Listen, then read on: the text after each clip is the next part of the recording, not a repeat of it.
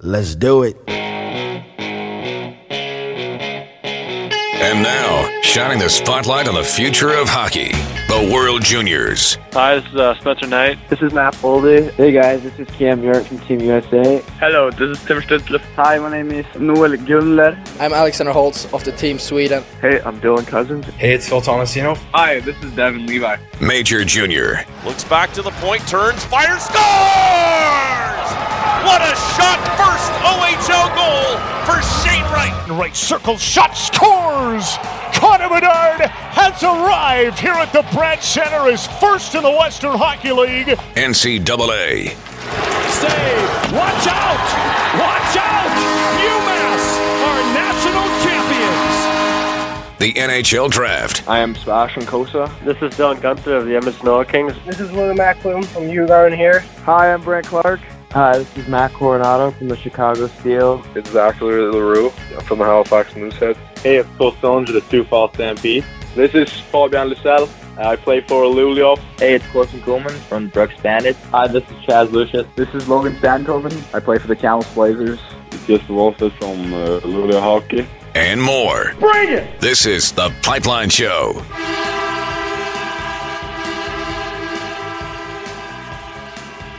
A big trade in the Quebec Major Junior Hockey League, a number of coach announcements in the USHL, some smaller trades but telling trades in the Western Hockey League, and another college program that is uh, definitely not coming back for this coming season. Lots to get to.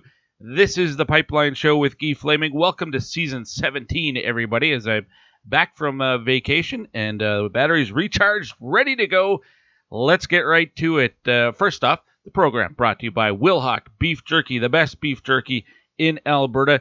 And big news there as well. New website for Wilhauk. You can go to their website. It's wilhaukbeefjerky.com. And I'll spell Wilhauk for you in case you're new. W I L H A U K Beef Jerky is the website. And uh, you can place your order. If you're in Western Canada, they'll ship it to you. You don't have to go to either Leduc or Spruce Grove, but if you're in the area, I highly recommend that you do. You can place your order right on their uh, main page, and they'll ship it to you. And as it says, Wilhauk takes orders of any size. You can also get in contact with either location by phone if you'd wish, but might as well just place that order right on their main page. It's fantastic beef jerky. If you've never had it, I highly, highly recommend it. It's also a question of the week to ponder as I put that out on Twitter, might be even two days ago now. As I'm speaking with you, it's Friday. Friday the 13th. I had actually uh, planned, I think I'm going to date this show as coming out on uh, Saturday the 14th. Didn't want to start the new season on a uh, Friday the 13th. I'm not superstitious, but I am a little stitious. Should the Western Hockey League follow the lead of the Ontario Hockey League and the Quebec Major Junior Hockey League by mandating full vaccination for all players, coaches, trainers, team and league staff, officials, volunteers, and billet families? And I included the uh, link to the uh, OHL's vaccination policy. I did ask uh, Ron Robison about that this week, as he is on this week's episode. Spoiler alert. Uh, so far, the uh, vote count 79.3%, so just a hair under 80%, have responded yes that the WHL should also have a full vaccination policy for the league. A couple of the comments Gary says, I think they should, and even follow suit with fans that want to come to games bold move that the Winnipeg Jets did. And what Gary's referring to is the Winnipeg Jets announced that if you want to go to a game, you're going to have to be fully vaccinated. I believe the Winnipeg Blue Bombers of the Canadian Football League also have that same policy. So I'm not sure if it's a if it's a Manitoba thing only so far. I know some other NHL teams are, are reportedly considering it, including here in Alberta with the Edmonton Oilers, which would really surprise me. This is a province uh, very much like uh, some of those uh, southern states that um, have a very large segment of the population that uh, steadfast don't want to get vaccinated. So I guess part of me would be surprised if the the Oilers went that route. Personally, I would support it. Steve O says I'm not going to go until they mandate vaccinations. I have two younger than 12 year olds at home, and am not going to put them at higher risk than I have to. Just a couple of the comments. You can find that uh, poll at TPS underscore Gee on Twitter, and you can leave your comment uh, whether you voted for or against it. This one also coming in. Ryan Haynes says, uh, My son's team, the Americans, were shut down for 10 days due to COVID in a shortened season. No big deal. because there were no playoffs and and the standings didn't matter. But with a full season planned, it would be a giant headache for the league to make up games. It makes fiscal sense for the WHL, in my opinion. That's what Ryan said. So we will see if that happens in the Western Hockey League. I know uh, Greg Drinnan mentioned in his post last night that he he got the sense something was going to be announced uh, fairly soon. Uh, I will share that conversation with uh, Ron Robison, obviously, in the show today, and you'll be able to hear what he had to say when I asked him about it. All right, let's get to the news and notes, and I let off uh, by mentioning the big trade in the Quebec Major Junior Hockey League. Now, it happened, you know, a little over a week ago, but I was on vacation, uh, really playing catch up uh, since I came back. I was in uh, Cypress Hills in southern Saskatchewan. Not a whole lot of internet or uh, a cell phone uh, reception, even. so, really catching up on my news. Uh, but the big trade, the Rimouski Oceanic trading Zachary Bolduc to the Quebec Rempart for three first round picks and a sixth rounder. Bolduc was uh, just drafted by the St. Louis Blues in the first round, 17th overall in the NHL draft. Quebec, one of the two teams vying to host the Memorial Cup in 2022, so the Rempart already making uh, moves to improve their roster should they win the bid. I believe it's Saint John, the other club, that is uh, in the mix for uh, hosting.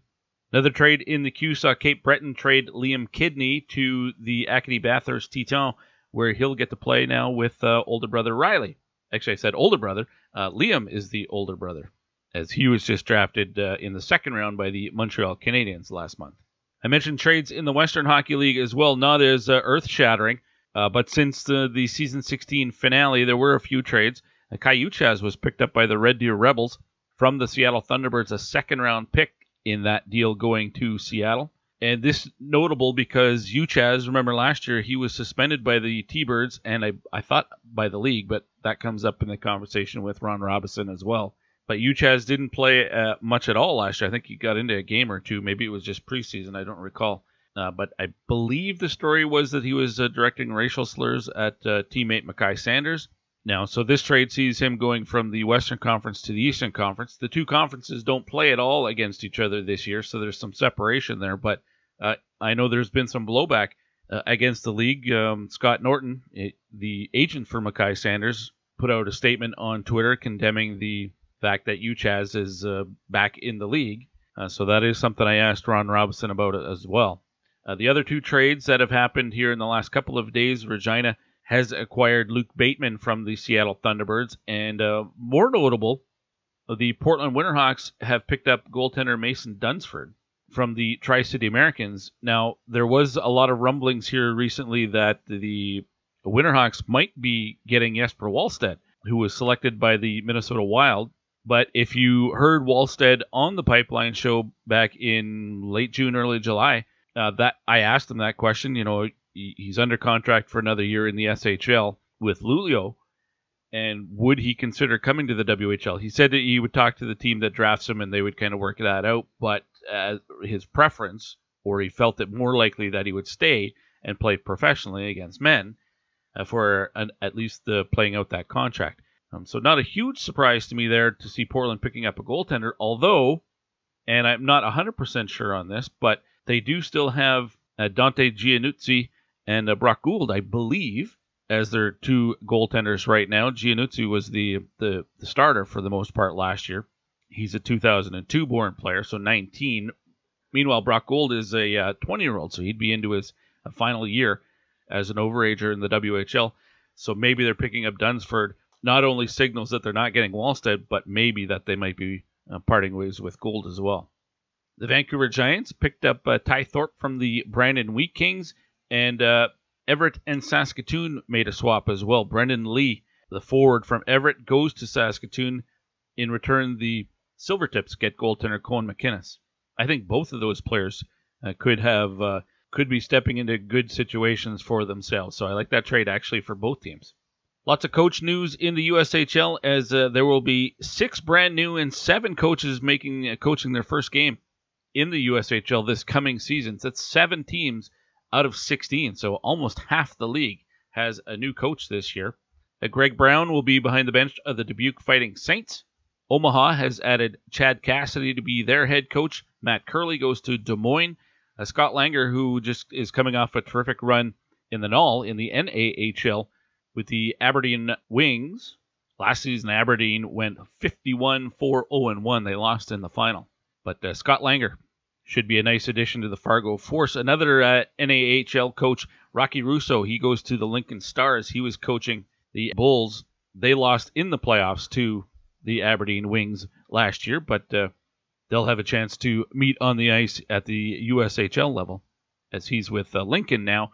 Matt Smaby, a former NHLer with the Tampa Bay Lightning, is now behind the bench of the Waterloo Blackhawks, taking over for PK O'Handley, who's uh, no longer the coach there as he stepped down. I believe he's still the GM. And uh, interesting one here, Tom Upton, who signed to be the head coach of the Madison Capitals before last season, but then the Capitals didn't play. They took the season off because of COVID situations in Wisconsin. So now he finally gets to coach his first game of the Madison Capitals this coming season. So lots of coaching changes in the USHL for, ahead of this coming year. And uh, bad news uh, for Robert Morris uh, players and the coaching staff there, as uh, the school has announced that they'll consider coming back in time for the 2022 23 season instead of this coming year.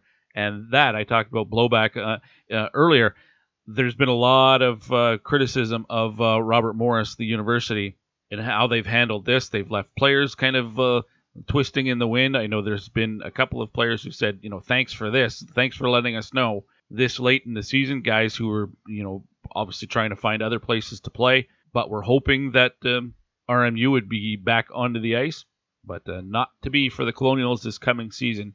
So tough situation there. I know a lot of people are saying they got the money. It's not a money problem they just don't want to spend it on hockey. Interesting story to follow.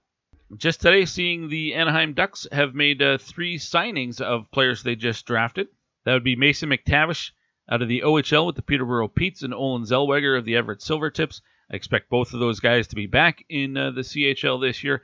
Uh, and but more interesting, Sasha Pastujov, who uh, has now signed by the is signed by the Anaheim Ducks, supposed to go to Notre Dame. Obviously, that's out. So expect him now to end up in the OHL with the Guelph Storm, the team that picked up his rights. They actually drafted him like in the 14th round. Take a flyer on a guy and see what happens.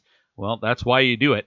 Sasha Pastujov uh, is probably going to be an impact player there for the Guelph Storm. So nice pickup. I'm sure they're sending the Anaheim Ducks a, uh, a bottle of wine to, as a, a thank you. All right, well, let's get to the guest list. And uh, as you know, all my guests will join me courtesy the Troubled Monk hotline. And it's been a while since I've been able to talk to you about Troubled Monk because of the uh, last couple of weeks off. But uh, as I was on my trip, took some Troubled Monk with me. It was fantastic to have out camping like that. Had the uh, Troubled Tea as well as a uh, taster pack with me. Went down great. But there's a couple of new brews that I would like to get my hands on. There's an interesting one, a four pack that has two different options for you. It's called this black IPA and that white IPA. This or that. The can looks sharp, uh, but I want to know how it tastes, so I'm going to have to place my order with Troubled Monk here shortly. And of course, if you're in Alberta and you live between Calgary and St. Albert, including Edmonton and Sherwood Park and Leduc and Red Deer and Innisfail and Olds and all those towns along Highway 2 between the two cities, you can get your delivery right to your door for absolutely free if you order online at troubledmonk.com slash shop and you use promo code pipeline you don't have to pay for that shipping and it comes right to your door. Craft beverages worth sharing and i say beverages because they have spirits and soda as well. It's not just beer. Check out their website at troubledmonk.com we begin season 17 in fine style. As uh, my first guest is Steven Ellis from the Hockey News. He's going to recap the Hlinka Gretzky tournament that uh, happened while I was on holiday, so I didn't get a chance to watch any of it. Well, Steven did, and he can tell us exactly what happened, how Russia got to the gold medal and captured it in dominating fashion over a darling team in Slovakia, the host country, who was looking to get their first gold medal at the uh, Hlinka Gretzky Cup. Some individual performances worth noting. Uh, obviously, Canada wasn't there this year, so we talked to Steven about that as well, and uh, what Canada not being there meant for the other countries. That's where we'll start the program. From there, that conversation with Ron Robison, uh, the commissioner of the Western Hockey League, lots to cover with Ron. Then two other commissioners we'll get to. Don Lucia, who's now the commissioner of the CCHA conference in the NCAA. Is that conference back? The WCHA is no more. Seven of those teams forming a new conference in the CCHA, and St. Thomas coming on board as well. So an eight-team conference getting ready to start play this year. And Don Lucia heading things up. We will end it with Bill Robertson, who is the new commissioner of the United States Hockey League. Lots to talk to him about as well. So we got a full show. Let's kick it off with Steven Ellis from the Hockey News next here on the Pipeline Show, brought to you by Wilhauk Beef Jerky. Welcome to season 17, everybody. And Raymond stays with him. Lafreniere pokes it ahead, still has it. Rolling puck. Lafreniere works in, shoots, scores! What a goal by Alexis Lafreniere! A superstar in the making! This is Alexis Lafreniere of the Rimouski Oceanic, and you're listening to The Pipeline Show.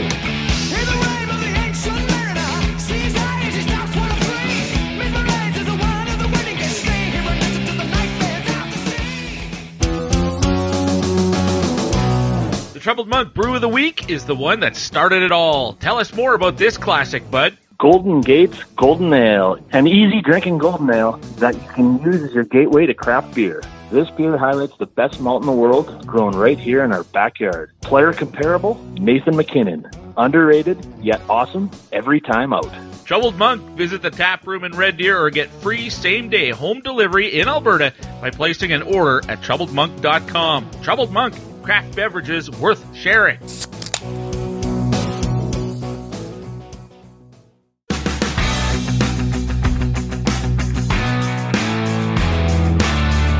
You're listening to The Pipeline Show. Tell me his name again. With Guy Flaming. Who? Hey, we're back on The Pipeline Show as we kick off season 17 of the program. And of course, The Pipeline Show is brought to you by Wilhauk Beef Jerky, the best beef jerky in Alberta.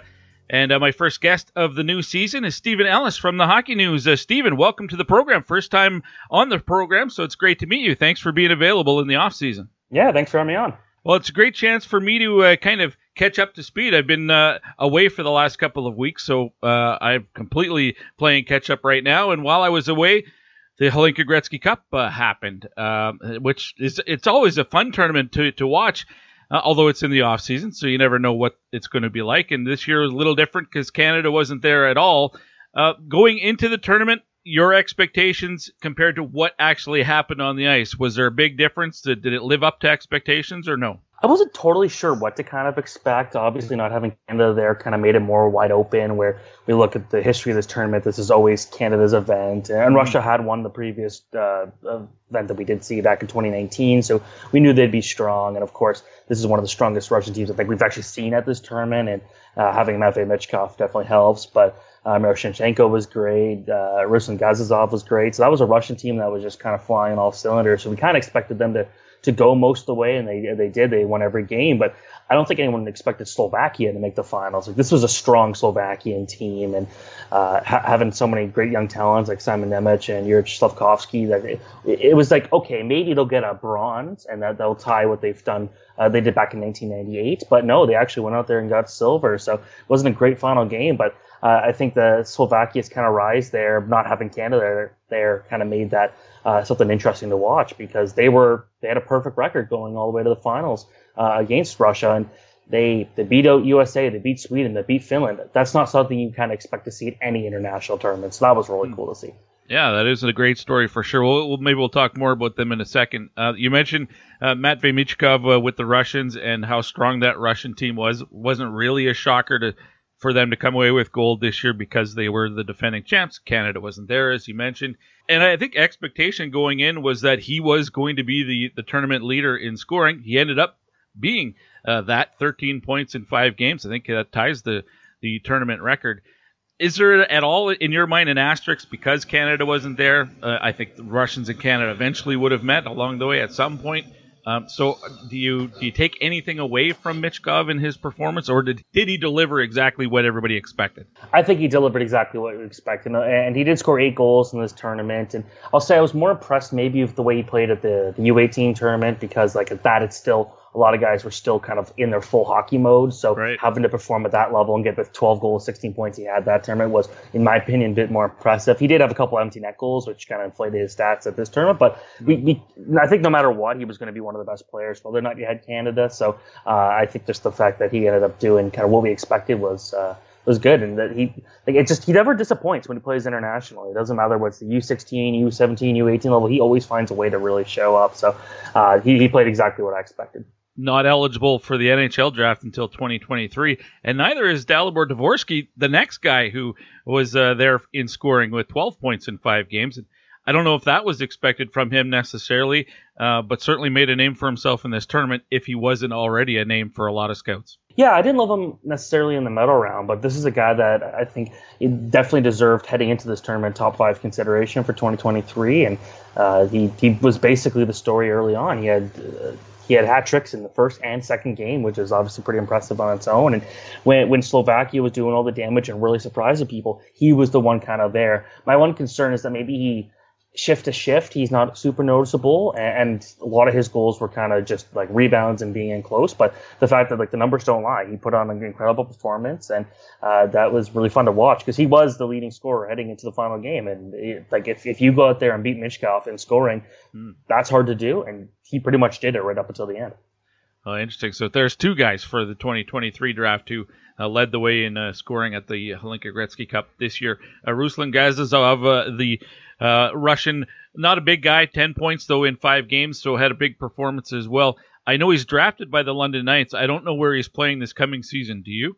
Uh, I he has not committed to anywhere. He was part of the the Avangard Omsk um, uh, organization for the last couple of years, but he, to my knowledge, has not committed anywhere for next year. Okay. Uh, as for him as a player, uh, what can you tell me from this tournament? And, and, you know, if if he does come to play in the CHL this year with the London Knights, what sort of an impact could he uh, uh, bring to the Knights? He's a really good playmaker. He was the top scoring uh, 2022 draft prospect at this uh, tournament. Uh, but it, part of it was just he just found a way to always set up his, the, the, players on his team. Mm. anytime Michkov was near him, he made up a great pass there, and um, he just kind of just did everything for the team. He was a really good defensive player. He plays really good along the boards, and yeah, he's not going to be the flashiest guy, but he'll be your bread and butter guy that will just kind of do everything offensively. And we, we saw him kind of show his more off his goal oriented side back to the Olympic Games uh, in 2020, but this was more of showing how he could be as a playmaker, a setup guy, and I thought he did really good. So uh, I, I, there's a lot of potential here for this guy to be a potential maybe top 10 pick this year. Steven Ellis from the Hockey News is uh, my guess as we're looking back at the Hlinka Gretzky Cup that uh, just happened. Uh, what I guess it's about a week old now. Uh, Ivan Miroshchenko. Oh, I butchered that. Ivan Miroshchenko. I'm doing it again. This is a tricky name for me. Miro Shinchenko. Thank you. Uh, easy for you to say. This is a guy with size, 6'1", 185 pounds. Uh, and most of the guys we've talked about so far have been on the smaller side. Another guy eligible for 2022. Is this a player that we should be thinking of as a top 10 pick? Absolutely. He's got the physical size. He's a, a tremendous skater. I hate using the term elite to describe pretty much any draft prospect outside of – like a guy like Shane Wright or, or even Matvey Michkov or Connor Bedard. But this guy is just as good as it gets for uh, someone over six foot in terms of skating. Really hard to push off the puck. Like he, he's he can hit a player like he's like a sumo. Actually, a sumo wrestlers don't exactly throw hits, I guess, but uh, he, hits like a F one fifty basically, and, and, that's really fun to kind of watch how he plays that. But he he's just got a great shot. Like this is a guy that you give him space and he unleashes shots like you see out of Steven Stamkos or Alex Ovechkin. So uh, I love watching him play. He's a blast no matter what, and he, he just puts up a ton of goals kind of anywhere he goes. So uh, his four goals, I believe, this at this tournament were the least he's ever had at an international event, which is kind of just saying something about how good he is when he gets the puck on the stick. So uh, big uh, big props for him for the performance he put out. Props for you, the F-150 uh, catering to the Alberta audience right now. That's that's so well done. Now we talked about Dvorsky for the Slovaks. Now they're not going to get this far on one player alone. So who else was uh, with that club that uh, got him into the gold medal game? Well, the stats will not look fantastic for him, but uh, Rostislav Elias, I thought, played outstanding for the Slovaks. He really had to like the Americans had some good opportunities in the, the, the, bit of a blowout game in game one, but he really stood out there. I thought he looked good, and he was the only goalie that played in every single game of the tournament. He got kind of his stats look bad because basically Russia just destroyed Slovakia in the final game. There was no category where Slovakia was really competitive in, and mm. Elias just put in a really good effort no matter what, I think. So, uh, big guy for him for sure. Obviously, Simon Nemec, I think he may have been the best overall player in the entire tournament. There was never a really a, a bad moment for him, the, uh, the defenseman. Uh, definitely a, a guy that is going to throw himself in consideration for the top three for the 2022 draft. And while, while I still think it's the guys like uh, Wright and, and, and Lambert and Savoie kind of have the stranglehold there. Uh, he put in a really good effort there. And, and uh, Juraj Slafkovsky, again, good size there, six foot four, over 220 pounds, I believe, and uh, throw hits, can just kind of do everything. Maybe defensively, I don't love his play, but overall, from an offensive standpoint, this is a guy real top 10 potential for this year. So, uh, a really fun Slovakian team where a lot of these guys are probably going to play at the World Juniors because there won't be a U18 top division tournament for these guys. They did not qualify because of a couple years ago pre-COVID. So it'll be exciting to see these guys get another chance at the U20 level. Awesome. So that would be here in Edmonton again uh, this coming uh, December and January. Um, Steven, the other clubs that were, or the other countries that were represented in this tournament, were there some disappointments along the way, or did it kind of play out the way you expected outside of obviously Slovakia elevating their game? That one was definitely the surprise. I thought we'd maybe see a bit more out of the Americans because every couple of years they're really kind of to, really push out there. But uh, this is a team that only beat Germany, so uh, not exactly a great performance. And they looked like they were going to go out there and, and, and, beat the Swedes, and the Swedes came back. So not a great tournament for uh, the Americans. I did like Cole Knuble. I thought he was the, the, best player in camp from what we saw online, and then uh, watching him play again at this tournament, I thought he was one of the better players. Um, Germany, what a disappointment because they actually really gave Sweden a run for their money early in that first game, and then they only ended up scoring five goals in the entire tournament, and, and I just allowed so many. It wasn't great. Switzerland didn't really show anything, but that was a roster I didn't really like from the the, the start.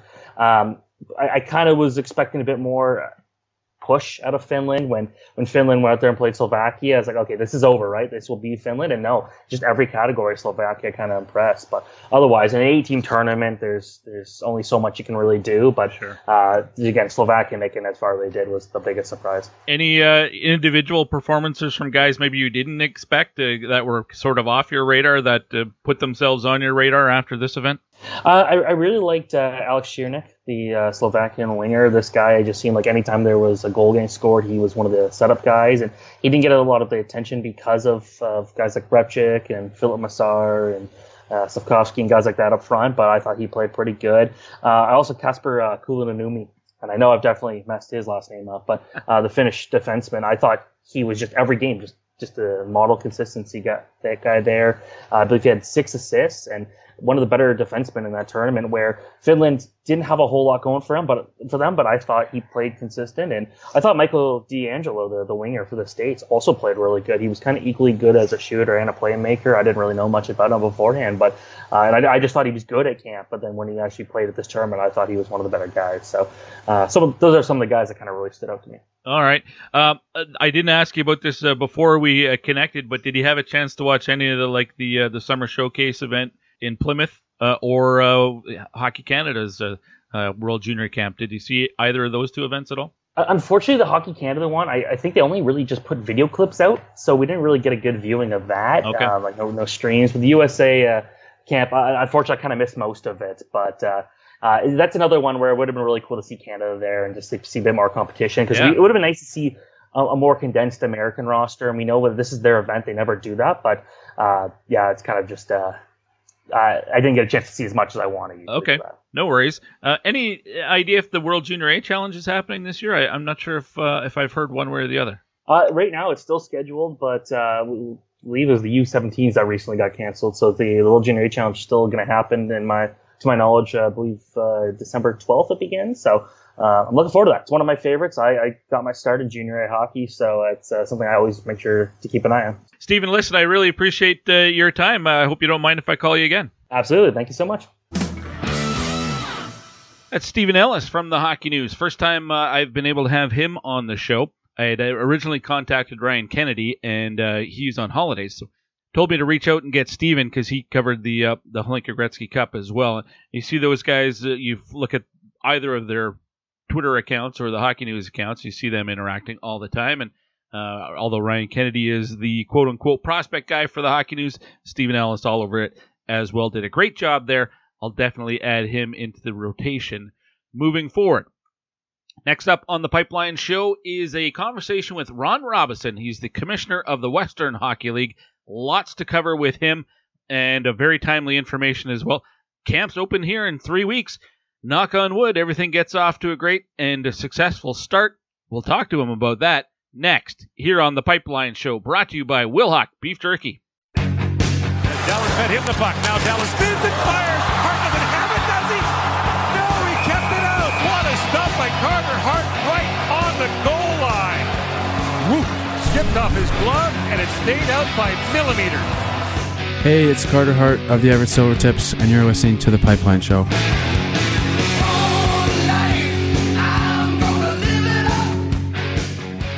There's a lot of people with disabilities that can't just go out and find a job. So we set out to create a business to fill those needs, one stick at a time. The Store Next Door Gift Shop is a Yarmouth based manufacturer and retail outlet store. So we make great ideas that any of our employees come up with, and we reuse and recycle as much as possible. Our most popular item is probably our hockey furniture.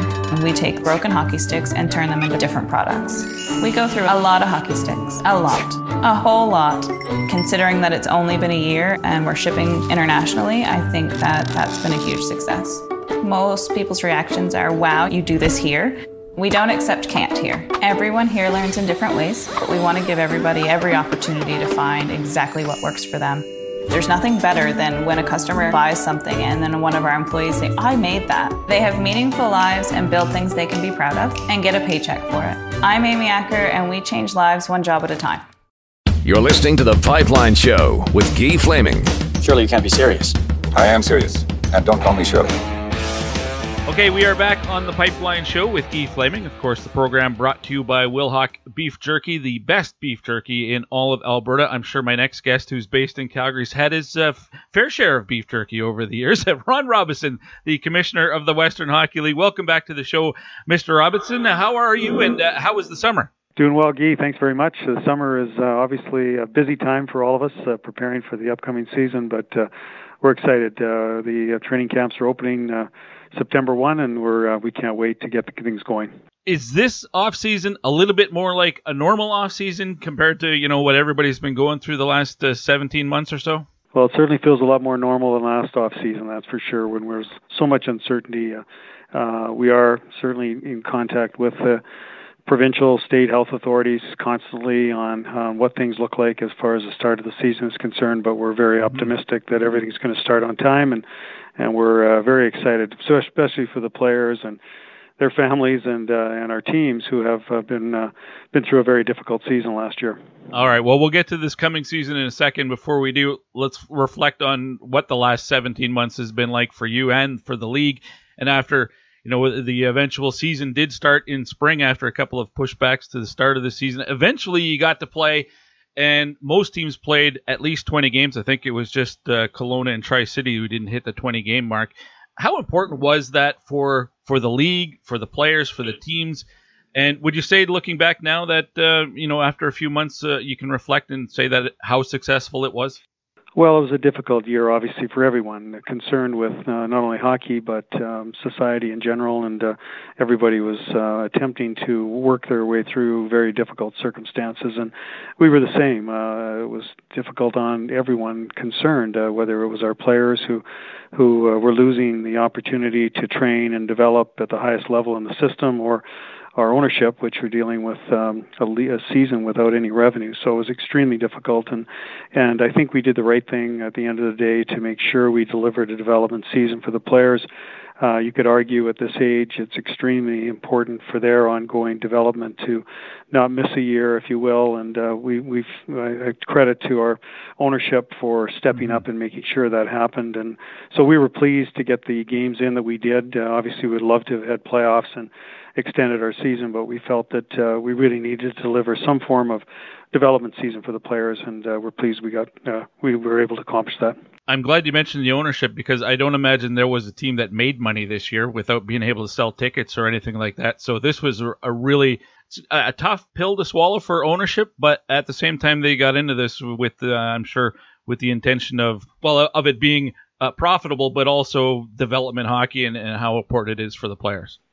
Well, that's right. The players' uh, development is the most important uh, consideration. Uh, obviously, um, we have to make sure that our teams uh, are financially viable moving forward, and and uh, there was some was these were difficult times uh, for many of our franchises and uh, but having said that uh, we're looking forward to a much more normal season ahead and and uh, getting fans back in our building and and uh, creating the type of revenue our teams need in order to uh, continue to provide these opportunities for these young players. Knock on wood, we don't have to ever go through this kind of a, a, a what we had the last uh, 18 months ever again you know, are there some lessons you learned from it though? You know, you had the hub in uh, in Regina, different format here in Alberta, and again, different format in BC and, and in the states.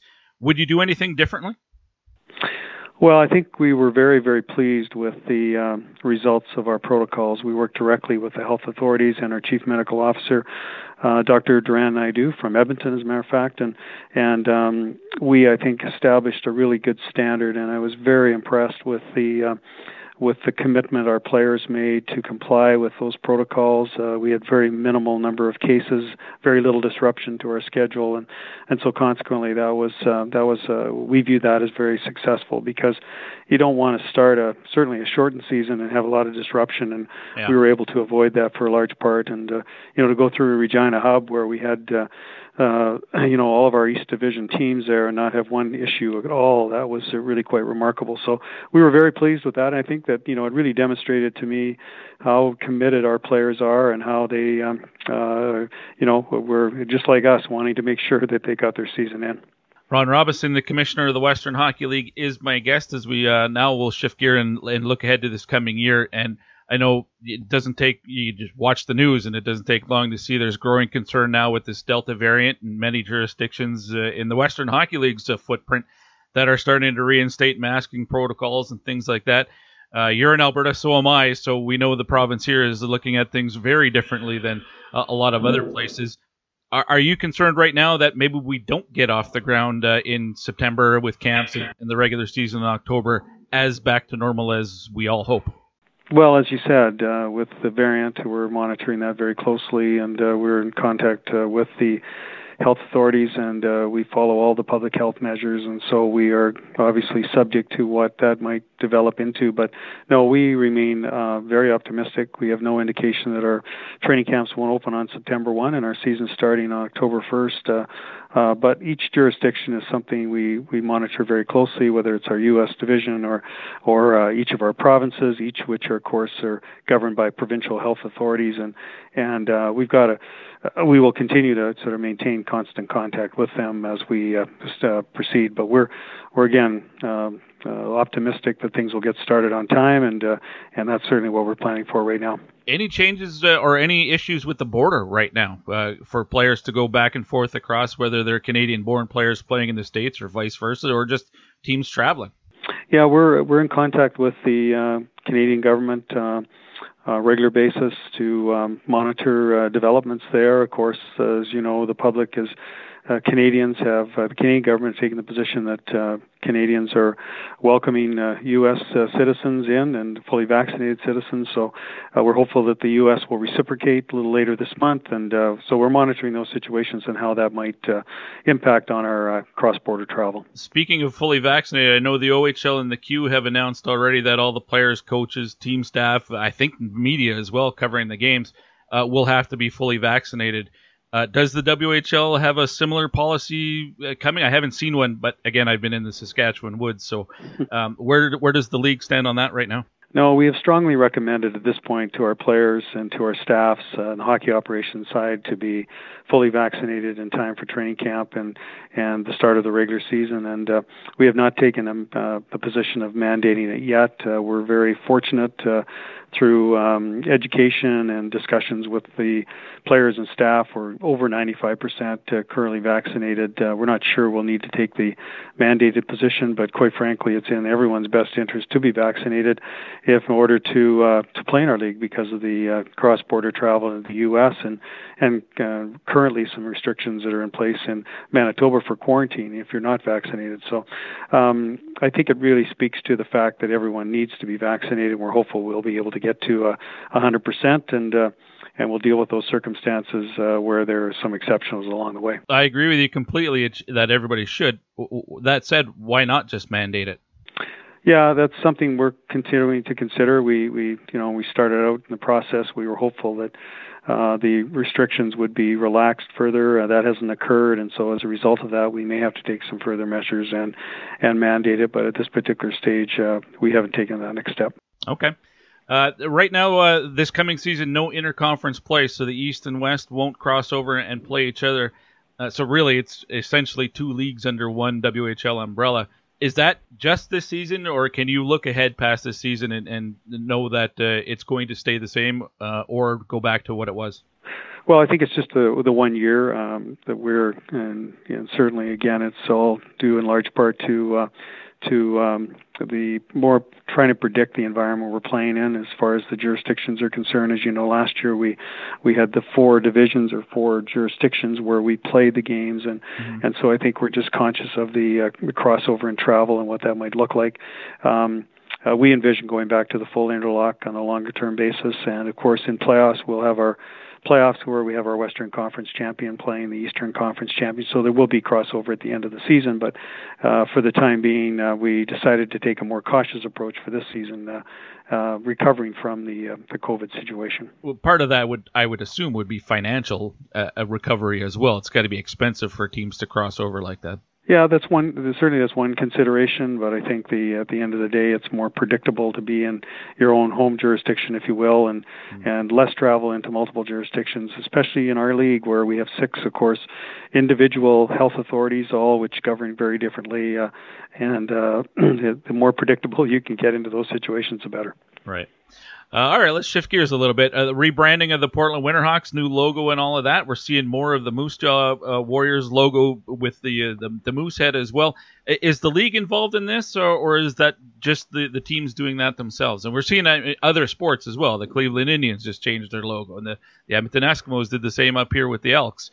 Um, is that a league thing, or are these teams doing that themselves? Any brand change uh, that occurs in the league at the team level uh, is, and we have discussions immediately with the team as to what their plans are. So we've been in, con- in constant contact with Bor- Portland and Moose Jaw referred to as well. So those teams, yes, we've been in discussion with them, and we're aware of the plans. And of course, the league has to approve any any changes to the team identity or brands. And um, we were pleased with the work that Portland did, and uh, they responded under the new ownership very quickly to the situation. And uh, I think they've reached a, a position where everyone's really embraced the new identity, and it's their own identity, which was really important in those circumstances. So um, we are sensitive to the uh, the concerns raised, and uh, and our teams are have responded, and and uh, yes, they're in, in touch with us immediately uh, when they uh, are starting to consider any changes to their team identity. Now, I don't know if there was uh, people who were asking for these teams to make changes or not. I, I don't know where if that is where uh, the the momentum came from or not. Are there other teams in the league where that might happen? I know the Spokane Chiefs obviously have that sort of theme for their club as well, but I don't know if there's a a request or demand for them to change. No, there hasn't been in Spokane. Uh, the only markets that we've um, experienced that right now are Portland and Moose Jaw, and the teams have uh, responded, uh, of course, uh, over uh, you know a lengthy period of time here, and to both those concerns that have been raised, and also to uh, reevaluate their position and decide on what their identity would look like moving forward. So, in Portland's case, they've moved forward with their new identity, and in Moose Jaw, they're still in the process of considering uh, uh, what that might look like down the road. All right. Uh, I wanted to ask you about the Kai Uchacz situation. Uh, he was traded from Seattle to Red Deer this offseason. I know he was suspended by the league uh, in, I believe it was indefinitely, and uh, now has been cleared to play again. Uh, I'm not sure what the the, the, uh, the, entire circumstances were with his time in Seattle and how, and how that ended. I know Mekai Sanders was on the receiving end of some, I believe it was racially motivated slurring or something along those lines how did that situation develop here now that he's been uh, cleared? Uchacz has been cleared to come back to the league. Well, you're correct in that the player did not play last season. He wasn't uh, technically suspended. He was um, he was um, sent home as a result of disciplinary action by the team, in effect suspended, I guess you could say. But um, uh, we really believe in the fact that we have to give players every opportunity to uh, um, through training and, and education, uh, demonstrate to us that they have uh, uh, a uh, rehabilitated, I guess, with respect to these issues, and uh, to make sure that we give them every opportunity to have a second chance in the league, and and so consequently, that's exactly what occurred in this particular case. The players involved were required to go through um, extensive uh, diversity training and uh, and education, and uh, we were satisfied in the particular case of Mr. Uchacz that he'd been able to accomplish that, and uh, so as a result, he was um, uh, granted permission to uh, rejoin uh, the Western Hockey League, and uh, and uh, the trade occurred. Now I know Mekai Sanders' agent Scott Norton was critical of that decision uh, on social media. Um, was the Sanders family consulted in, in the, the process at all about uh, Uchacz coming back and being cleared to play? And, and if not, why not? We were um, in contact with the Seattle team at the time of the incident, and were satisfied that the actions that they took were were um, were uh, more than uh, satisfactory from our standpoint. Uh, I think when you remove players from for an entire season, that's a significant uh, sanction, and I think there was support provided, uh, particularly to the player impacted, and and training, uh, uh, significant diversity training provided to the players that were the offenders in the particular case. So we feel overall that uh, it was handled the proper way, and uh, we explained that to the agent, and and um, and uh, we have also had ongoing discussions. Seattle's been handling the communications with the with uh, the player uh, uh, impacted in Seattle. Okay. Uh, all right, let's look at the upcoming draft. Uh, again, it's a, usually a, it's a 15-year-old draft, 14, 15-year-old draft that uh, usually is held in the springtime. it's been pushed now to December. If there was ever going to be a year where you could scrap it and go to a 16-year-old draft, this I think would have been the year. Why not? Why not go to the 16-year-old draft to match the OHL and the Q? Well, I think when you look at our history, uh, the the Bantam draft or U15 draft, or now what we refer to as the WHL Prospects Draft has been very, very successful for the Western Hockey League, and for a number of reasons. Uh, the, the the territory in which we operate allows players an opportunity to plan, and it's a major adjustment when you're being uh, drafted by a player that might be um, considerable distance away, and, uh, and you have to prepare for that aspect of it as well. It gives our, our team some more opportunity to expose the player to the um, to the city and to the uh, the program that they're going to be joining. And so the the, the draft uh, has worked. Uh, the current age group has worked extremely well for us over the years. Having said that, yes, it will be different. It will be uh, um, certainly an opportunity for our teams to evaluate those players uh, over a longer period of time, and and as a result, we'll we'll certainly, as we do always, so we continue to look at these things and and um, and discuss what uh, the draft might look like in the in the future. But we're very pleased with the success of our U15 draft uh, over the years. It's uh, produced very good results for the uh, for our teams and for the league overall. So you'll have the that draft in December, the American prospect draft also in December and then uh, the, the the normal draft again in the springtime? That's what's currently scheduled, but um, you know I think uh, as always we continue to have discussions internally, and uh, um, and uh, we'll certainly uh, see how this plays out and what the experience looks like as far as the December draft is concerned. Uh, how was the new CHL streaming package received by fans? Well, there were some challenges with it. I think overall we're excited about the fact that we have a new uh, partner in Verizon that has the capabilities of delivering a, a very high quality product. Uh, and we did so in, in many of our markets, but we didn't have the consistency that we wanted in the uh, in the launch, if you will, last season with a shortened season. As it turns out, it became a pretty important test for us to get things corrected, and we've been working very hard in the off season to uh, both on the technology front and on the uh, on the various applications that, that will be available to our fan base to really deliver what we said we were going to deliver last year. So uh, the system is going to look much better uh, at the start of the season. We're confident in that, and uh, we've been working toward uh, delivering on all levels of the uh, not only the quality of the of the streaming but also the uh, various applications so i think you're going to see a state of the art type of program starting uh, this fall with our games uh, uh, in the regular season with all of our markets. Okay, I, I, thought it looked really good. I did miss the the ability to have a home and away uh, broadcast team option. Uh, I know when I watch the Oil Kings, I don't want to listen to Andrew Peart. I have to share the booth with him half the season already. So, uh, do you know if that's something that might be optional for this coming season? Well, there's two things that were really critical in our review. One was to make sure we have consistency in the video quality of the across the league, so that uh, our standards are consistent, and Right. and then the other is of course delivering both home and away radio audio, and that's uh, that's going to be re- that's going to both of those features are going to be in place for the season. Fantastic. I also liked it, it, it with what I liked about the old system was you had the, the window where you could have four games going at the same time, and I, I found that really easy to switch from one game to another. I didn't find it as simple to do uh, with this last year's package, so uh, that would be a request for me as well if you could bring that back. Some of those areas are still Guy, a work in progress, and uh, uh, we will get there. I can assure you that. Uh, a camp's opening up in three weeks, as you said, uh, as early as September 1st. Um, I, I know this is something you and I have talked about in the past. If I go to a WHL roster page right now, uh, for 21 of the 22 teams, they're blank for preseason uh, uh, rosters. The Edmonton Oil Kings are the only one that have an updated roster, and they've had it all throughout the offseason.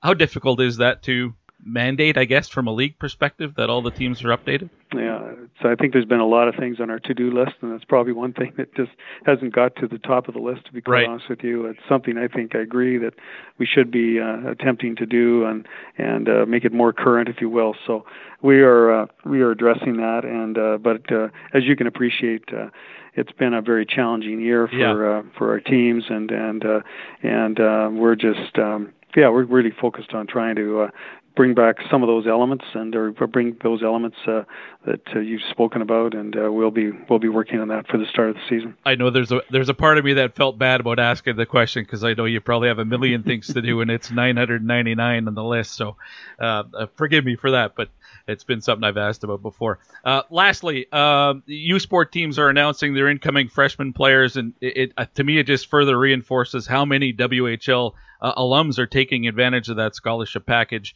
And it seems to be a growing number every year. Are there changes always happening with the scholarship package, or, or, or you know, are there new things? That, this is obviously something that uh, works really well between the WHL and U Sports. Yes, uh, you know, I think first of all, it's a wonderful program, and uh, it's great to see each year more and more of our graduates taking advantage of it. And, and uh, the WHL scholarship program, I think, speaks for itself in terms of the uh, what it delivers for the players. Our graduate players uh, are are taking full advantage of playing, uh, not not only attending outstanding universities in Canada, but playing at a high level of hockey. So I think it really provides those players with the best of the world, best of both worlds, and, can, and allows them to continue their development as a player, and yet move on with their academics and and pursue the career of their choice. So we're we're delighted uh, with the high level of activations there is every year, and uh, and the number of players who are benefiting. And uh, you know, when you look at it, it's uh, it's probably the one area of our league that's where the story hasn't been told uh, adequately, but it's something we're extremely proud of. And uh, and uh, every year we're excited to see the rosters, just as you mentioned, as to the in Canada West or across U Sports for that matter, to see how many of our players are taking advantage of the scholarship program. Before I let you go, are there things that uh, are haven't been uh, talked about yet, but during our conversation here that you're looking forward to this season? I don't know. You know, will the Canada Russia series happen this year, or you know, I I expect there's a Memorial Cup. At least uh, we all hope so. Um, uh, other things like that. Yes, uh, I think I can say that we're we're optimistic that all of the special events of the on the CHL calendar will be back. Uh, we're we still haven't uh, finalized those plans, but we're working on them uh, behind the scenes with the CHL, and uh, some of those events will be held in Western Canada, and some will be held in other parts of Canada. The Quebec League is, for instance, is scheduled to host the Memorial Cup, and Mm-hmm. that process is underway, and and um, so I think the, the site of that look of the this year's Memorial Cup will be determined very soon, and then we, of course we have the CIBC Canada Russia series and our prospects top prospects game to be held, and more details will be coming forward in uh, in the not too distant future as to uh, where those events are going to be held. Ron, I really appreciate your time. Thank you, thank you for uh, for making time for the Pipeline Show once again, and uh, and not ducking some of the tougher questions. I appreciate that as well, and uh, look forward to getting back into the rink this fall. Thanks very much for having me, Guy. Appreciate it.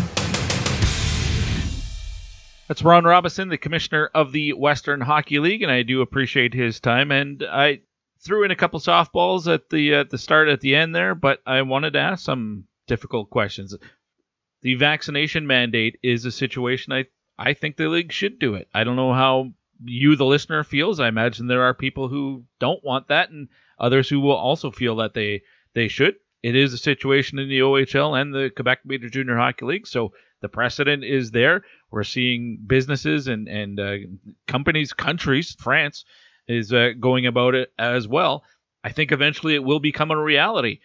He feels about 95% of people inside the WHL are already fully vaccinated. Uh, I don't see the downside to mandating it then.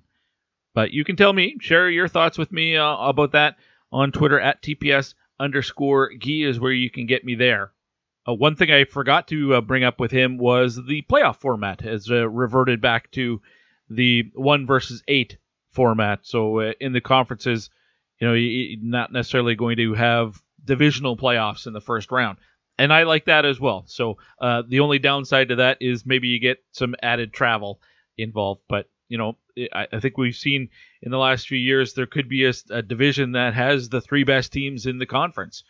You know, last year you look Edmonton and Medicine Hat were really strong, but there were three or four teams in the East Division that were really strong, and it would have worked. You know, a divisional playoff format would have worked against those uh, those teams in Saskatchewan and Manitoba.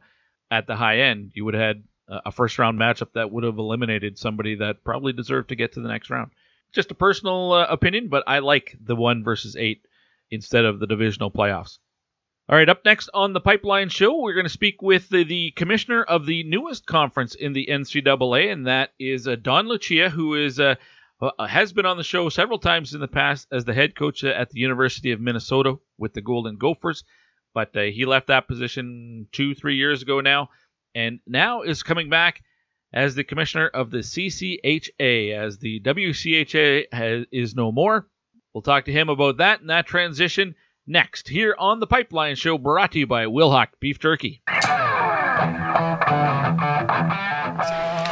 Sean takes a look. Sean oh takes a my! And it's deflected in by Ryan Poehling. A shot spotted him, set him up for the redirect, and it's now 4-1 St. Cloud State. Hey, it's Ryan Poehling from St. Cloud State University, and you're listening to the Pipeline Show.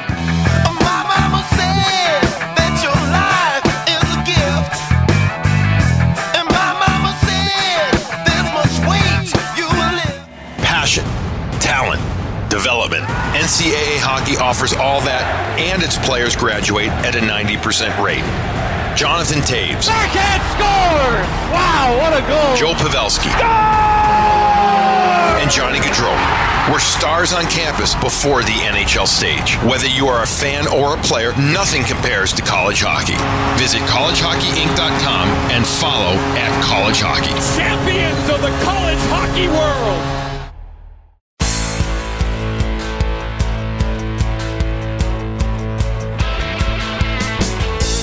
You're listening to The Pipeline Show with Guy Flaming. Is the cheapest drug there is. Okay, we are back on the Pipeline Show with Guy Flaming. Of course, the program brought to you by Wilhauk Beef Jerky, the best beef jerky in Alberta. Uh, but this segment is our NCAA campus report, and those are always uh, courtesy of our friends over at College Hockey Inc. If you are a player or you have a player in your family and you're exploring all of your options and you need to know what you can and you, what you can't do to maintain your college eligibility, well, College Hockey Inc. is a great resource for that. You can get in touch with Mike Snee or Nate Ewell, and they'll steer you in the in the right direction and answer any questions that you might have as well. And for this segment, we are going to talk with the, uh, commissioner uh, for the CCHA. That is the uh, the new conference. What's old is new again. The uh, Central Collegiate Hockey Association coming back this year remember the WCHA is no more as we've lost the uh, the Alaska Seawolves and uh, the Fairbanks uh, Nanooks and uh, the Alabama Huntsville Chargers. Uh, those two clubs, the last two clubs I mentioned, are independent this year, but the CCHA is back, and we've got a new team as well uh, joining Division One. So we'll talk about that with the commissioner, who is uh, Don Lucia. Welcome back to the program. Uh, I was going to say coach because uh, every other time you've been on the show, you're the co- you were the coach at, at Minnesota for the longest time. But uh, great to catch up with you once again. How are things? Uh, great, Thanks very much for for having me on. So yeah, new role. Uh, don't have the same pressure on game night as the commissioner role as you do with the, with the coach. So it's been fun to be on the other side of the administrative side of hockey. And as you mentioned, I coached for a long time at the NCAA level, and uh, now it's an opportunity to give back and uh, help college hockey move forward. Well, I was looking at your uh, your your history. It's like four decades you've been involved with Division Division One hockey. Now, most of that as a head coach, obviously, but this really is a, a different thing for you. How, what is the difference? So, you know, it's obviously you don't have that day to day pressure of being on the bench and things like that, but I imagine the the passion for college hockey hasn't changed at all. No, it has not, and, and you're exactly right. It, it, you know, much like managing a team with uh, 26 individuals, now a conference with uh, eight institutions and dealing with uh, the the eight coaches, the uh, eight athletic directors, and uh, eight presidents. So uh, that's my team of 24 that that I deal with. But you know, not only within the own own conference. You're worried about trying to get it off the ground here this upcoming season, but then the big, you know, macro approach where the concerns of what's going on with college hockey, whether it's growth, officiating, NCAA tournament, uh, a whole host of things. So uh, a different viewpoint uh, than being a coach, but uh, just as gratifying. Well, let's uh, take me back to the start of this for you and, and where your involvement came in did, did the the conference call you, or did you express an interest to the powers that be? And and when did this all uh, kind of fall into place for you? Well, it was uh, it was this probably February, I think, uh, uh, two years ago. I was up at our place in Alaska at the time, and I received a phone call from Morris Kurtz, who was helping direct the uh, search for the uh, commissioner's role, and he asked if I would be interested because he's had a number of uh, athletic directors and coaches uh, bring my name forward. So I, I applied and went through the interview process, and a big part of it for me was uh, I wanted to get involved, but only if I was going to get involved with a group of schools that uh, were very committed. And, and, through my interview process, that was very evident right from the beginning that these institutions they wanted to try to compete at the highest level and uh, that's something I wanted to be a part of, and and uh, so it's been a very uh, rewarding experience so far. How how different will the operation of the CCHA be from the WCHA last year and, and the last few years? Obviously, you mentioned three different programs that won't be with the the conference and a new one coming in, but basically it's a, largely this, the same teams and things like that. Is is the structure much different? Uh, I don't think the structure is going to be much different. I can't really speak to what went on before. Uh, obviously, we're not we're not going to have a league office in one location. You know, a couple of us will be working out of the Minneapolis, St. Paul area, a couple in the Detroit area. Okay. So which which will work good for our league is based on the location of our teams. Uh, and you're right, seven of the uh, eight uh, teams from the CCHA are moved out of the WCHA. And again, I talked about the commitment level they have. Uh, some of the concerns previously were that, you know, maybe some of the bottom tier teams were dragging the top down. We want to make sure we're a top driven league and, and have high standards that uh, so allow us to compete at the highest levels, just like the teams this spring when Bemidji State and uh, Minnesota State Mankato knocked off Wisconsin and Minnesota in the NCAA tournament. We want to try to compete at the highest levels and do everything we can to, to lead the conference in that direction. Is having a smaller geographical footprint for the for the conference a, uh, an asset? Like, is that it? It's not a coincidence. It's Alabama and the two Alaska schools, the, the three outlier uh, uh, programs, geographically speaking, that aren't with the uh, the conference now. So, is that that was a key part of this? Yeah, I, I believe so. I mean, it was so geographically spread out. Now it's hard to believe when you look at college hockey in the West, we have the tightest footprint.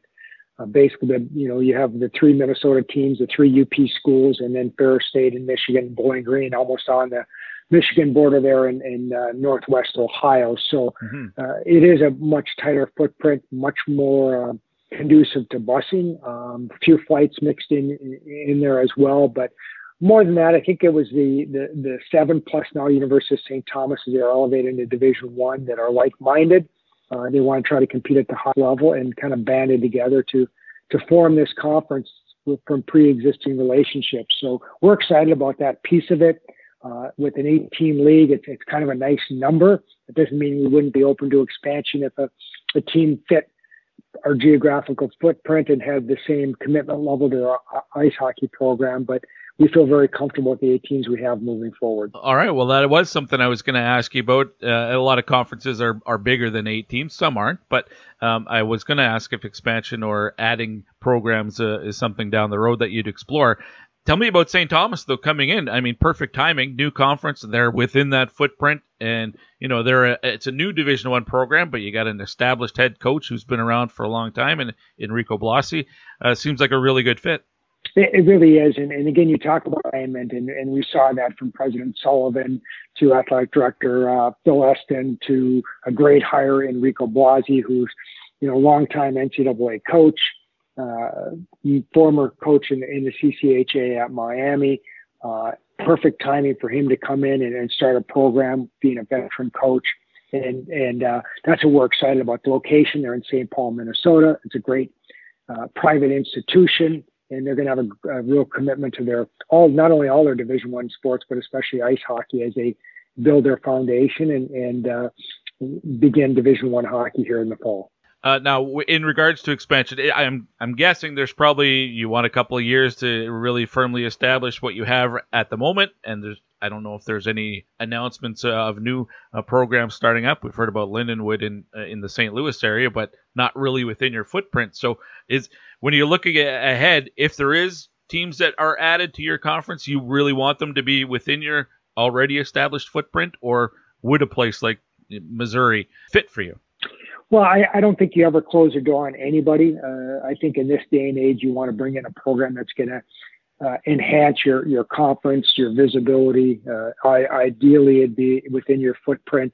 Uh, but I think the most important thing is that institutional commitment. That I think what we've seen in our sports, some programs that have come and gone, it, it still gets down to institutional commitment. The, the ones that are committed, that have a good facility, that are fully funded, they're, they're the college hockey programs that tend to thrive the ones that are trying to do it on a shoestring budget, uh, those are the ones that have a very difficult time competing uh, at the level we all hope to compete at. So uh, it's a combination of the, the right school, the right fit, the geographical footprint all plays into it. But I think still the most important thing is that institutional commitment that they have if they want to be a part of this conference.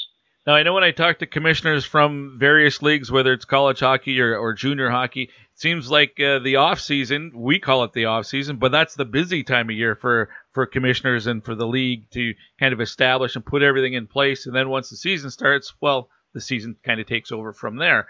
Uh, is that is that true in your case? Is this like busy season for you? And and, and if so, what are you doing uh, right now to get set for the season?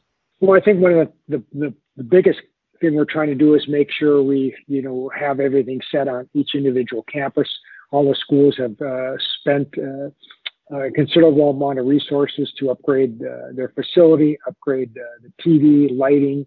Uh, cameras are going to be in each of the in, in individual rinks. We want to make sure that they have uh, everything they need to get going. I know Dominic Hennig, who handles our brand management and communications, been a big part of uh, making sure that we move in this positive direction. And he, he's he's the expert at it, so he's really done a, a terrific job of making sure all eight institutions are going to have everything that we need to to begin our season. But you know, for us, it's a little unusual because we started new.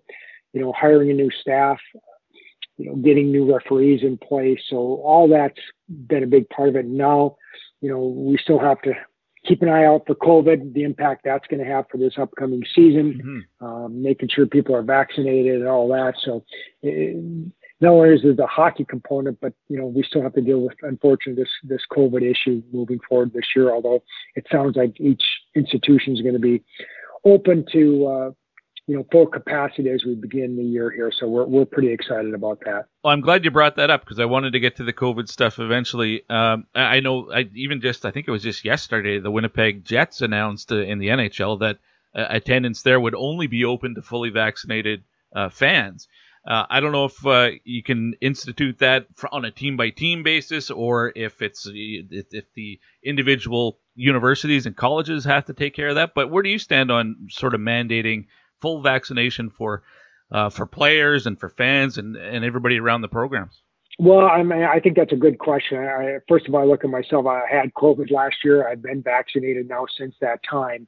Uh, everybody in our league office has been vaccinated. I, I think one of the things you're seeing in the U.S. is they're kind of waiting for full FDA, Federal Drug Administration approval. Mm. Uh, a lot of schools right now have instituted uh, vaccination mandates for students, staff, and faculty. Uh, not all have done that. Uh, I think uh, the, the state system in Minnesota is kind of waiting for that FDA approval before they, they mandate it. So right now, I think the protocols are more institution by institution, state by state. We'll follow the uh, CDC guidelines, NCAA right now that uh, if you've had COVID within 90 days and or now you're vaccinated, you do not have to test. Uh, same thing with our officials. I think we're really looking to move forward with uh, mandating a vaccination for our officials, uh, just from the standpoint so they don't have to test when they get on site and also uh, less of a chance that uh, once an official gets on site that uh, they're going to be knocked out of a weekend series because of it, because of testing positive. So, same thing with individual teams. Based on surveys right now, most of our teams are at about 90% vaccination rates. We hope to get higher than that when, the year begins. So we actually have a call with our athletic directors coming up uh, to have more of these discussions of how we want to handle it during the course of the season. But I did actually Dominic did send me a, a, a tweet about Winnipeg uh, yesterday announcing that uh, ruling for their fans. And you're starting to see more of that across the country here. Yeah. Whether it's uh, venues, concerts, uh, being on a college campus. So it, it's all to be determined, but hopefully, with the fall sports kicking off uh, in the NCAA here soon, that'll give us some better guidelines moving forward when we, we start playing in October. That also stands for the the, uh, the fans as well. I mean, obviously the student sections, if they're students and they're mandated at the schools, they'd be they'd be fine. But uh, what about the general public? Again, that's going to be an institutional decision. We as a league will not get involved in that. Okay. Uh, this whole host of legal issues that that that are with that. So we'll we'll, we'll defer and let the, each the communities, uh, the states, uh, and the institutions make those decisions how they want to handle attendance at, at their own institution. Very good. Uh, I was just looking at the website. I see the uh, the pucks have been uh, uh, printed up and delivered to all the programs. I know the schedules are out. So w- what's left now between the now and the the start of the season? Well, just uh, making sure that we have everything in, in place uh, for that first puck drop. Uh, as I said, uh, between our staff, uh, they've worked extremely hard to, to get to this point. And uh, now we keep our fingers crossed that, that we can get get everything going and off without a hitch, especially in, in light of, of COVID kind of ramping up again. I think that's probably my biggest fear as we head into the fall that hopefully it will not have – uh, implications as far as attendance and everything else for this upcoming season after whatever what all sports went through last year. Uh, it's nice to have them back, uh, people back in attendance, and as you saw in the Stanley Cup playoffs last year, depending on your location, there's a, certainly a big difference in, in the fan attendance at, at the, mm-hmm. the, different sites. So we're hoping that we can be at full capacity. We can have a, a, a terrific and, and, very competitive year and uh, place a two or three teams in the NCAA tournament come next March. Uh, now, before I let you go, uh, I know I mentioned uh, four decades here uh, involved with Division One hockey, and you started uh, up in Alaska with the with the Nanooks. Um, uh, I know you're there now, aren't you? Up in Alaska as well, so you you still got ties to the the state and the, the community up there. I imagine you have some some feelings about what the programs, not just in, in Fairbanks, but the, with the Seawolves, And unfortunately, the way things have played out there. Yes, uh, without question that uh, you know they've had some issues with state funding. We do spend our summers up here. My my wife is from Alaska, and we kind of fell in love with it and uh, caught a lot of salmon this summer, which is always enjoyable. Hmm. Uh, but you know, with as far as the programs are concerned, that the you know the Nanooks are still going to be playing as an independent. They have a good schedule this year. The uh, Save the Seawolves campaign is uh, very close to getting the number of dollars that they needed. Uh, I think it was three million. I, the Seattle Kraken have uh, been uh, very helpful in that endeavor. They look at Alaska as one of their markets for their their expansion franchise, and I give them a lot of credit for uh, the commitment they've made to, to hockey in Alaska and certainly helping the Seawolves move forward to their fundraising goals. So I, I'm hopeful that both will uh, be playing soon and uh, that the Seawolves will come back. Uh, they won't play this year, but hopefully they can get back playing as a Division One independent a year from now. And that's kind of back to the future because when I was here in the mid '80s, when we elevated from Division Two to Division One, that's where we really became. We were Division One independents before the Nanooks joined the CCHA and the, and the Seawolves joined the WCHA. And that's if they're ever going to get in a conference again, that's probably the way it would have to be. That one would be in each conference versus mm-hmm. having teams try to come up here a couple times a year. Right. All right. Well, uh, listen, Don, I really appreciate your time uh, in the off season like this. I know you're super busy, and uh, I'll let you go catch some more salmon. But uh, I really appreciate you making time for the Pipeline Show again. Well, happy to be on anytime. Thanks for having me. Here's Don Lucia, the uh, new commissioner for the new conference, the CCHA, back for the 2021-22 season, uh, minus the two Alaska schools and Alabama Huntsville, but you add in St. Thomas. Uh, and uh, it's you just look at the geographical uh, map now for the CCHA. It's just nice and tight, and it just seems like it makes a lot of sense. I feel bad for the two Alaska schools and for for Alabama though, um, because I don't, I'm not sure where they fit. They're going to be independents this year. I don't know. I don't know if that's maintainable long term or not, or if they have to find a, a, a conference or some other way to. I mean, listen, Arizona State has made it work thus far. Would hate to see uh, more teams leaving college hockey, though. All right, one more segment to go on this uh, season 17 debut episode of the Pipeline Show. I am scheduled to speak with the new commissioner of the United States Hockey League. His name is Bill Robertson. Let's get to know him next here on the Pipeline Show, brought to you by Wilhauk Beef Jerky. Adam Fantilli spins a pass though. Samuel Samoskevich up tie scores. The Stingray in overtime, up high. Pierces one by Corpy, and Chicago wins a thriller. Four to three. Mackie Samoskevich, welcome back, Stingray. Hey, this is Mackie Samoskevich from the Chicago Steel, and this is the Pipeline Show.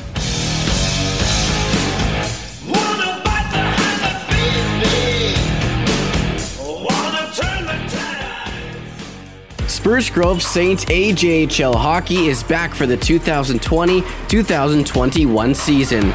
Due to the ongoing pandemic, the attendance is limited at the Grant Fuhr Arena in Spruce Grove. You can follow along across social media at SG Saints and support the Saints by heading to sprucegrovesaints.ca and purchasing your Cash is King tickets today. Over $33,000 in prizes to be given away. Again, head to sprucegrovesaints.ca for more information. The Spruce Grove Saints, proud supporters of the Pipeline Show. You're listening to the Pipeline Show with Guy Flaming. That's badass. It is badass. Really cool. Badass, yeah. We are back on the Pipeline Show as we uh, kick off season 17 of the program, and we've got one more guest to get to. Of course, the program is brought to you by Wilhauk Beef Jerky, the best beef jerky in Alberta.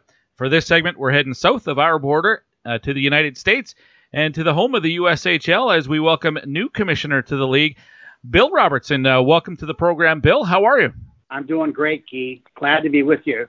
Oh, I appreciate you making time in the off season like this. I, I've chatted with a couple of commissioners from other leagues this week, and I'm quickly learning. And in the past, I figured it out as well that what we consider to be the off season might actually be the busy time of year for the league uh, and for for you as the commissioner, you get everything set up to go for the season, and then once the season starts, well, kind of takes care of itself. But uh, how busy are you these days? Well, there, it's twofold for me. Uh, the off season, when you're not playing games, is a time when you do a lot of the business transactions with each of the franchises. But at the same time, for me, I'm new in this role as the new president and commissioner of the United States Hockey League, so it's a little bit different. Um, and I'm, you know, I have a learning curve. I'm trying to listen and, and learn as much as I can as I go. I, I came from the college ranks with the WCHA as their commissioner. Mm-hmm. So the, the transition of, of understanding the, the nuances is, is not a big problem, but just getting to know all the franchises and how the business of the USHL works is a bit different than it was at the WCHA. Well, maybe let's start with that and, and where the uh, or when the USHL sort of came into picture for you. How did you get involved with the league?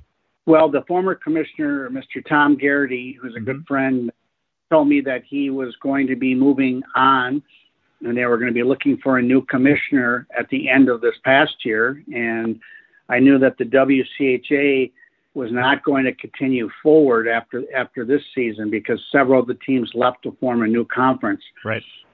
Was looking for an opportunity where I could stay, and I'm based in Bloomington, Minnesota. Uh, so I wanted to stay uh, in my own hometown, and area where I'm living. And this opportunity, as I started talking to people in the USHL and started interviewing in the spring, um, it became apparent that this would be a really cool and fun opportunity for me to carry on my uh, career in the great sport of hockey. So you get to work out of Minnesota, but the, the league is headquartered in Chicago. That's a, a nice fit for you, though, that you get to work from home. Well, it is, but uh, technically, you know, our staff at the USHL are all over the country. We have uh, people in myself in Minnesota, then we have a couple people in Chicago, we have some in New York, we have some in Dallas, and we even have a our head of uh, player safety lives in Spokane, Washington. So okay. we're pretty spread as far as the staff is concerned. They used to have offices in Chicago, but they no longer have those offices any longer. I see. All right. Well, that's the way the world has changed here in the last few years. Uh, no question about that.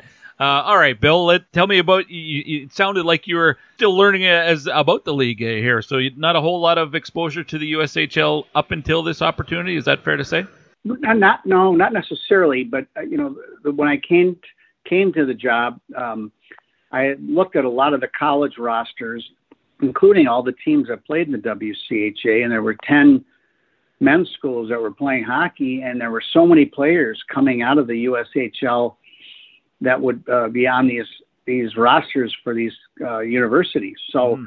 I knew a lot about it. I just don't know all the all the people associated with with the league. There's six new coaches coming in this year, and you know there's always changeover in, in things like this. So for me, it's getting to know the people and and and learning more about how the league operates, and that's what I'm doing right now in the summer months before we start playing hockey. And training camps will start in early September, and we'll drop the puck in early October. So it'll be a very interesting time for me, a very exciting time too, for that matter.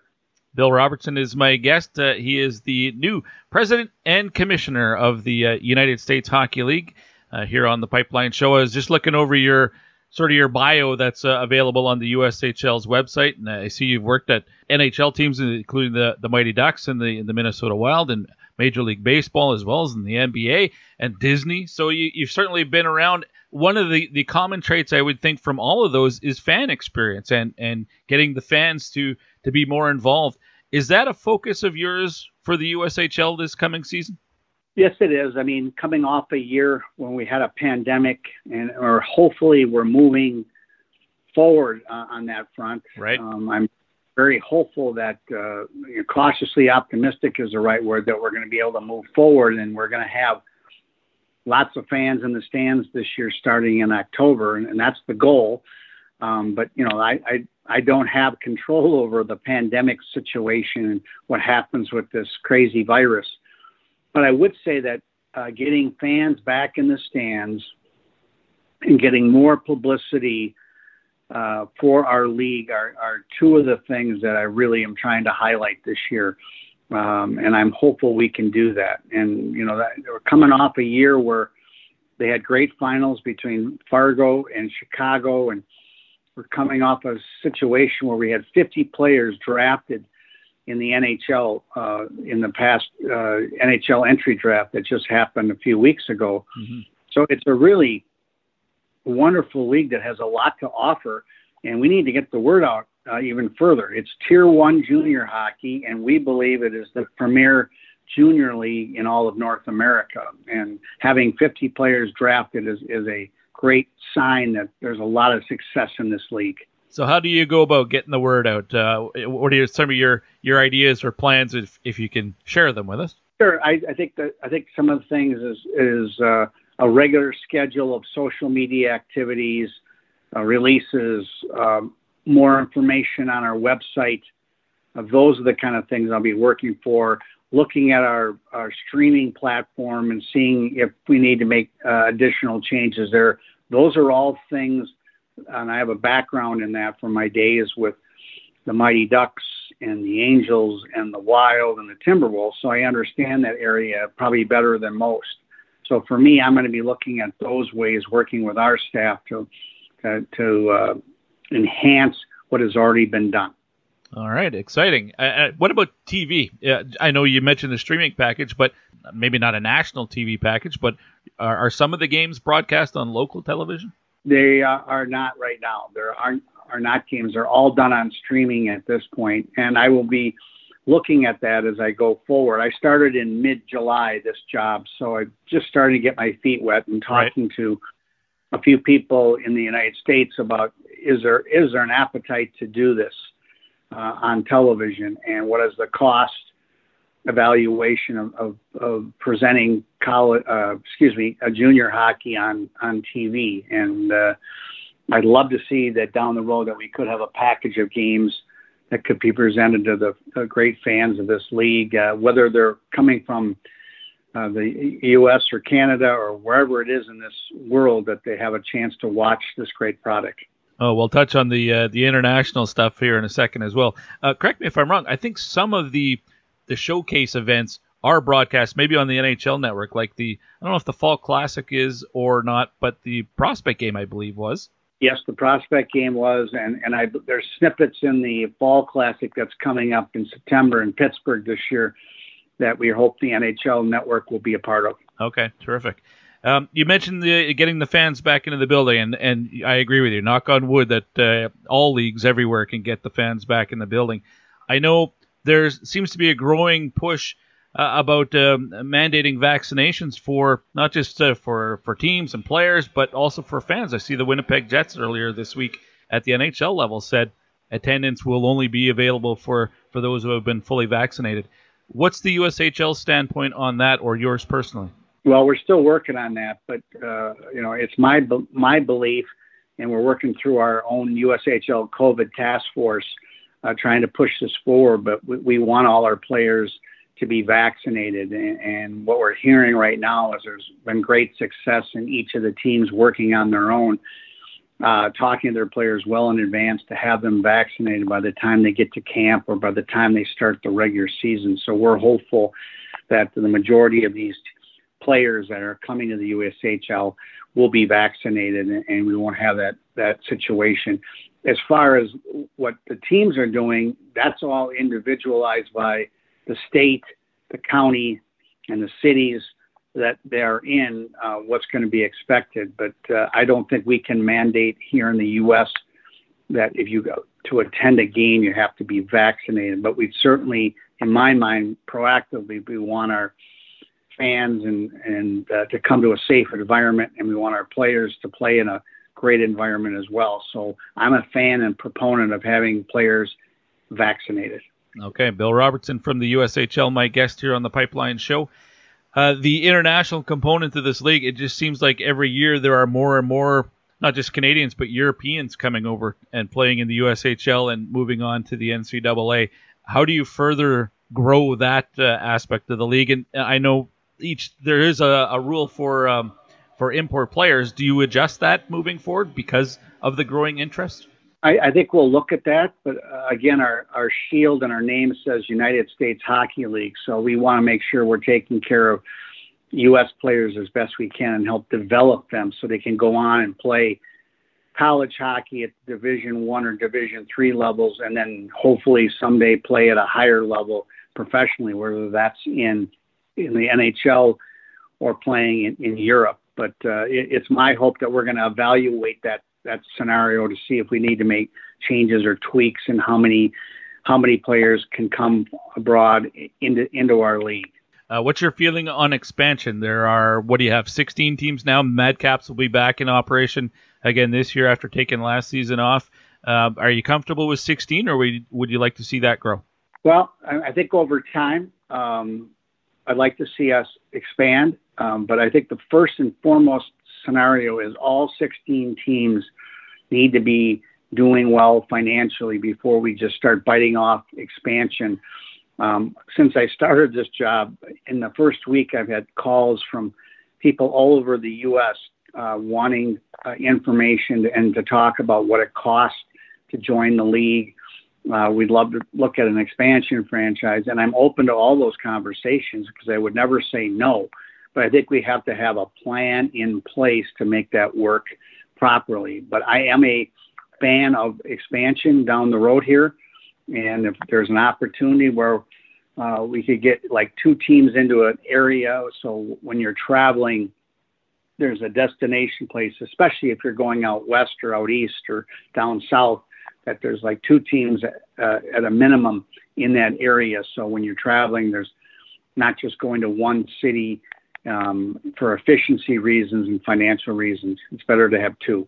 Yeah, that that makes sense to me. Although, how far could you expand outside of your existing footprint? It, it is it's a the league where the players bus around. You wouldn't want to spend too much time uh, traveling to, from place to place. If you're going to expand, how much could you expand the current footprint, or would you like locations that are kind of within your footprint currently? Well, I think ideally we'd like to have them in our footprint, but uh, that's not to say we could not have them in other parts of the country. And I have been approached by people on the West Coast and, and other places. And I think that would be a very good thing for these young people to be able to experience playing in different markets like this as they move on in their careers. So for me, I think it's a, a fabulous idea if we could. Now, what would, what would have to happen too is we may have to form, you know, right now they have an East and West division, and we may have to have something a little bit different that works out. So you're not having to travel all the time um, uh, it's not, it wouldn't be fair to have just a, a few teams traveling uh, at long distances. But I, I believe there is a solution to this, and we can expand, but it needs to be crafted in a very strategic way. Well, it's not that long ago. There was another team in Illinois with the. Uh, uh, well, now I'm forgetting the name of them. Bloomington was it Bloomington in Illinois? The the Thunder uh, in Minnesota, we had uh, several teams. There was a team in St. Paul, there was a team in Bloomington, and there was a team in Rochester at one point. And that's where the USHL started. And there's no teams in the state of Minnesota, which yeah. to me seems seems odd because it is a, a place where hockey flourishes. It's l- like Canada, where you're at, where hockey is everything. And, and in this state, hockey is a huge huge uh, opportunity at both the amateur level and the professional level. And, and I'm hopeful that that could be a possibility as well to have some teams in Minnesota. Well, even I know how big U.S. high school hockey is in Minnesota, in the state of Minnesota. High school hockey is king. And I know there are players who leave to go play in the USHL or, or in other places like up here in the Western Hockey League. And those players that leave high school, they kind of get shunned a little bit.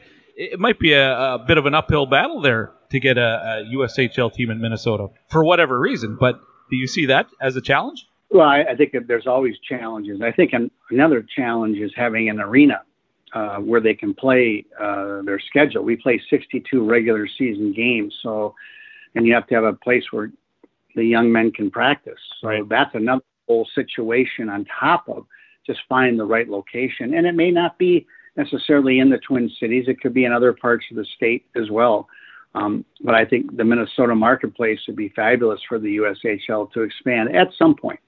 And uh, again, not that long ago, the Indiana Ice uh, were around as well, and I know that they went into sort of mothballs. Geez, that seems like it's about five or six years ago. It might even be longer than that now. But I don't know if there are dormant franchises like that that might uh, stand a chance of coming back. Well, you never know. You never know where we're going to end up. But I'm, I'm certainly starting to take a look at that, and uh, you're certainly not going to see anything right away in in this first year, but over time, right. I think there's a chance that we could see expansion for the USHL.